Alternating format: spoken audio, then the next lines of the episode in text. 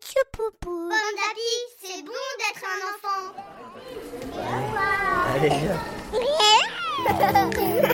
Bonjour, bienvenue dans la pause parent. Sophie Marinopoulos est psychologue et psychanalyste. Dans ce podcast, elle raconte et explique des moments clés de la vie de l'enfant. Ces mots rassurent et accompagnent nos vies de parents. Aujourd'hui, le sommeil des enfants.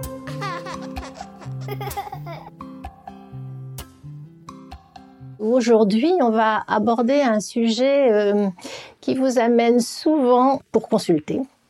Euh, c'est la question du sommeil vous appelez ça d'ailleurs les troubles du sommeil, hein, c'est-à-dire quand, euh, quand votre enfant euh, vous réveille, s'endort mal, fait des cauchemars, euh, voilà, toutes ces manifestations qui vous laissent à penser qu'il n'arrive pas à se reposer convenablement et du coup, bah, par ricochet, vous ne vous reposez pas non plus. Et j'en profite tout de suite pour vous dire de ne jamais attendre longtemps avec un bébé ou un enfant qui ne dort pas parce que c'est une, c'est une manifestation de l'enfant que l'on arrive assez facilement à apaiser.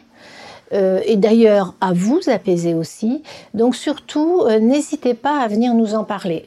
Vous, vous avez euh, des connaissances du sommeil importantes au niveau de la physiologie. Vous savez très bien que votre enfant doit dormir beaucoup. Quand c'est un bébé, il dort en général 16-17 heures entre six mois et un an, euh, en général, on est encore à 13-14 heures. Et les enfants euh, âge crèche, début d'école maternelle, il leur faut euh, une bonne douzaine d'heures, 13 heures, pour, voilà, pour être assez reposés. Le sommeil, une histoire de séparation. Alors, le sommeil, peut-être dire d'emblée, mettre les deux pieds dans le plat, c'est une histoire de séparation.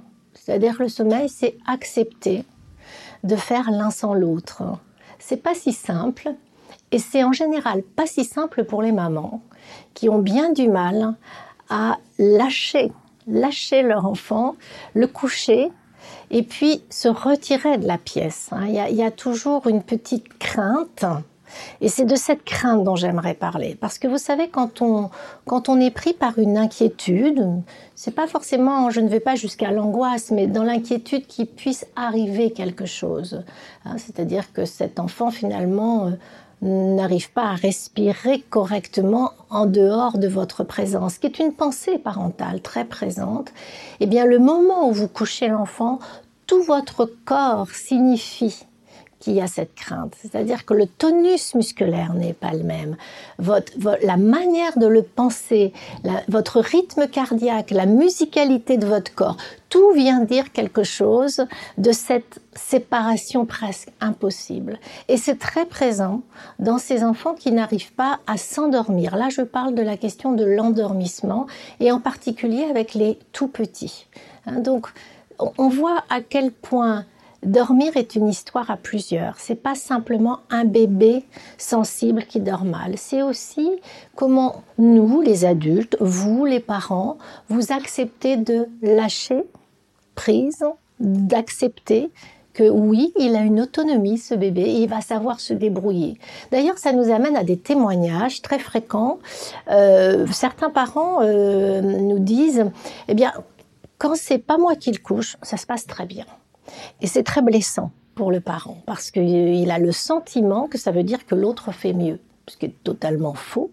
Mais bien entendu, il ne se passe pas la même chose dans la tête d'une assistante maternelle, dans la tête d'un grand-parent, dans la tête d'un père ou dans la tête d'une mère, bien entendu.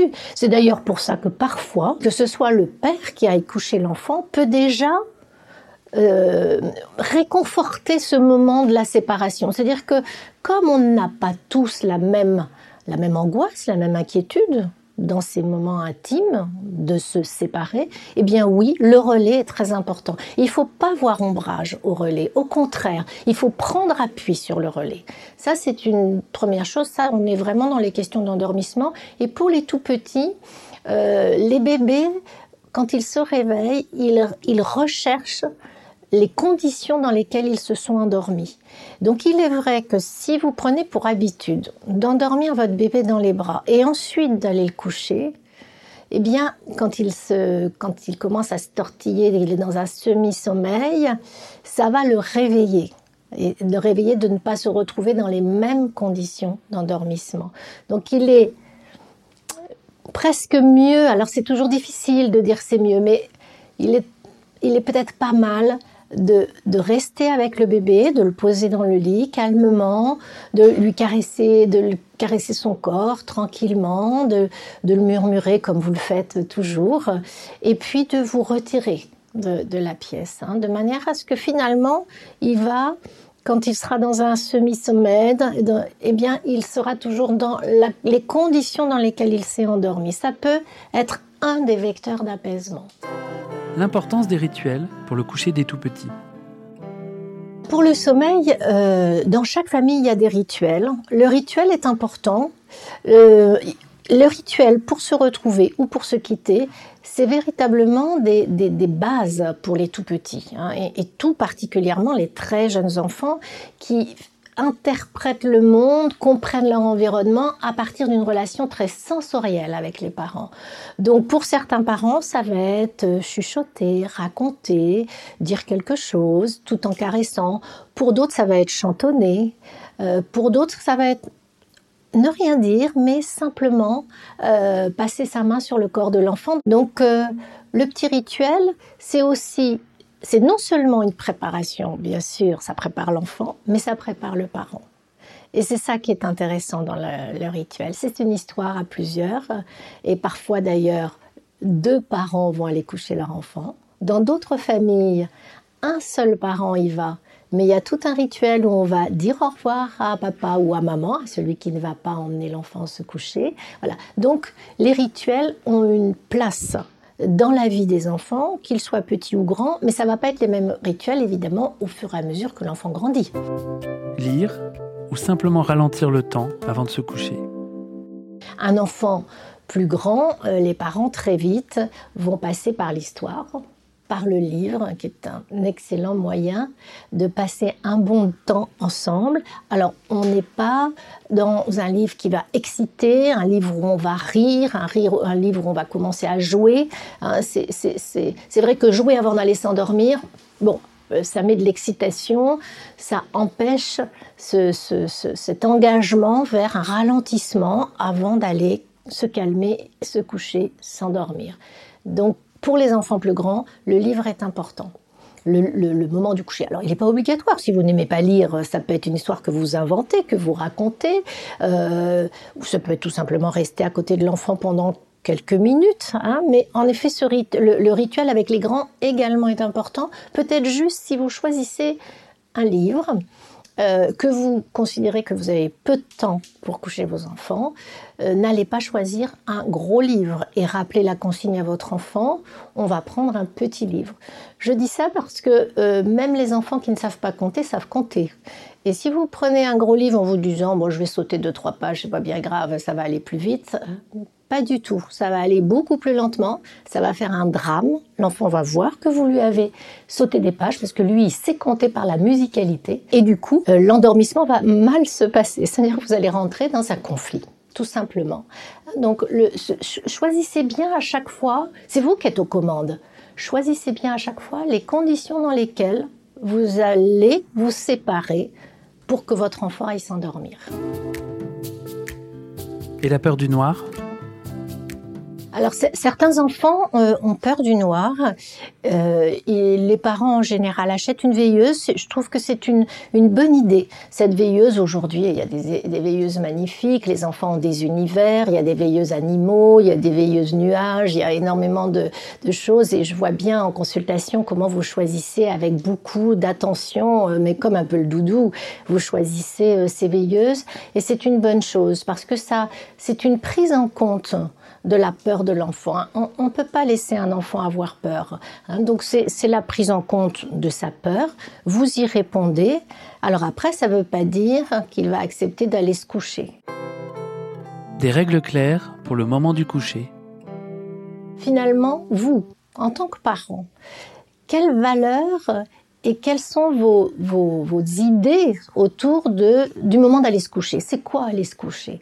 Hein? Est-ce qu'on peut se lever une fois, deux fois, trois fois, quatre fois, cinq fois? C'est exactement comme se lever de table, hein? mais c'est très dépendant d'une famille à l'autre. C'est-à-dire, combien de fois l'enfant peut se coucher? Moi, je pose toujours cette question-là quand les parents me disent ils se lèvent dix fois. Donc on peut se lever dix fois. Hein? C'est-à-dire qu'il y a quelque chose de l'ordre de votre règle intérieure, avant tout votre règle à vous, qui n'a pas été claire. Si la règle est claire, c'est beaucoup plus simple.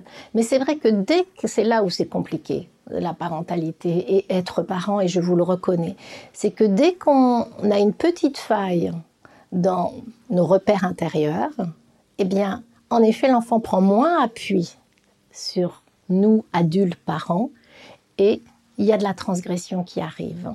Donc voyez la, la force de la parole, hein, c'est une, c'est une autorité très forte, mais c'est surtout quelque chose qui rassure et sur lequel l'enfant peut prendre appui. Et quand faut-il consulter? Quand vous avez un, un, enfant qui, qui vous questionne sur son sommeil, où vous sentez votre fatigue vraiment arriver, où vous sentez que là, ça devient trop, vous n'y arrivez pas. D'abord, ça peut être un sujet de conflit dans le couple aussi. Hein. Ces, ces, histoires de sommeil euh, sont véritablement destructrices.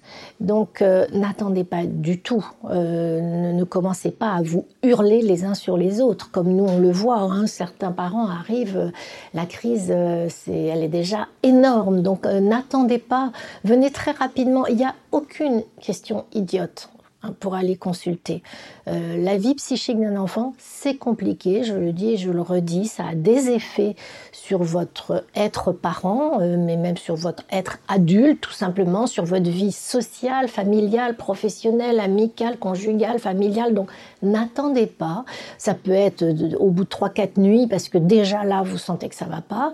Euh, pour certains parents, ils arrivent à attendre un petit peu plus et ils, ils arrivent plus tard, mais moi, ce que je regrette, c'est que je vois des parents qui ne dorment pas depuis un an et qui viennent me voir au bout d'un an. Vous voyez, comme s'il y avait quelque chose de honteux, de tabou, comme si c'était honteux que son enfant ne dorme pas, comme si c'était la preuve que finalement vous n'y arrivez pas. Mais pas du tout. Absolument pas. C'est les histoires parents-enfants, c'est des histoires qui sont voilà avec, avec des moments un petit peu plus complexes que d'autres. Euh, et il suffit véritablement, le sommeil, c'est vraiment un, sujet assez simple à reprendre en consultation. Donc, euh, n'hésitez pas, une fois encore. Et ça n'a rien à voir avec vos qualités, bien sûr, de parents. Un podcast du magazine Pomme d'Api avec Sophie Marinopoulos. Sophie est psychologue et psychanalyste. C'est aussi la fondatrice des Pâtes au beurre, un réseau de lieux d'accueil pour les parents et leurs enfants.